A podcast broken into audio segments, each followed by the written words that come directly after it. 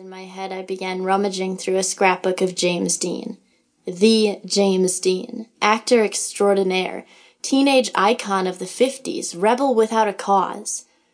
There was something about him that I loved. It was something that I couldn't explain sometimes, and yet I felt I didn't have to explain it to anyone.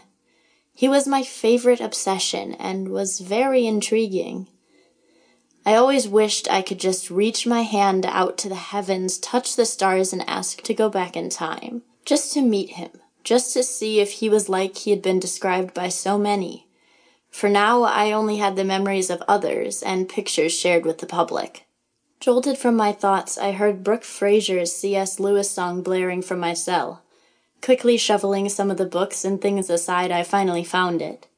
The screen identified it was Audrey, my best friend, calling. Hey, Audrey, what's up? I replied as I quickly flipped open my black Motorola Razor. Hey, Chica, you wouldn't believe who I saw today. Remember that cute guy from algebra? He's so gorgeous. Oh, here it comes. Audrey lived for guys. Sometimes I wonder what her goals were, or if she had any. Audrey would pass any course on men. It was sweet, really. The first time she rambled it off, I was so touched but after about the tenth time it got tiresome. She had been my best friend since I could barely walk, and yet she never grew tired of talking about the events of the day.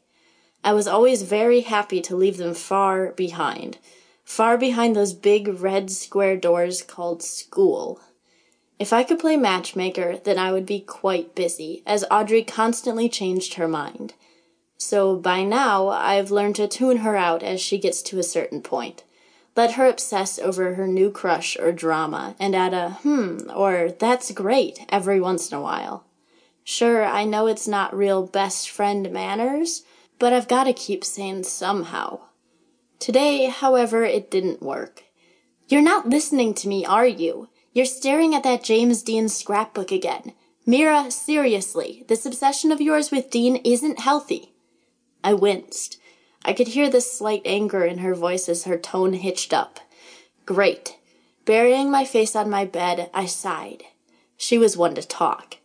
Yeah, you caught me. Sorry, I just got carried away thinking about going back in time again, I said, laughing it off, trying to act like she was critiquing me. I was listening to you, though. I just have a lot on my mind at the moment. It's okay. Listen, I will let you go. De-stress, Mira. You just have too much going on at the moment. Remember, today you almost got caught daydreaming. You've been overworking yourself with this internship, school, and other projects. If you need anything, you know I'm a few doors down. Audrey was calm. I couldn't believe it. It was nice to know she understood all the stress around me lately. Thanks. Talk to you later. Closing the phone, I lay on my bed thinking about everything I was doing. Maybe I was spreading myself too thin. Maybe I wanted to have a social life and be like Audrey. Ugh, I think I need a nap. Yes, a nap to forget all my troubles. As I put my head down, I heard my bedroom door creak open. There stood my mother, with a grin on her face as she sat on my bed, moving some of the books and things to make herself comfortable. Mira, honey, are you okay? You look really tired. Get ready for dinner. I made your favorite today. Mom is amazing. She's always doing good things for me. I know that's what moms do and all, but I still like to think my mom is special. Her smile and hugs always make me feel good. With whatever strength I had today, I pushed myself up and put my head on her lap. Her fingers weaved their way through my hair, caressing me as she went. I loved that about her. She knew what I needed when my brain hurt. I'm tired. I was trying to relax. It's just I have so much to do. It seems that I never get enough done lately. My head hurts thinking about it. I'm trying to relax by thinking of going back in time and living when life wasn't so hard. Sighing, I let her continue to caress my hair. There was a chuckle. Although faint, I heard it. Mira, life is always hard.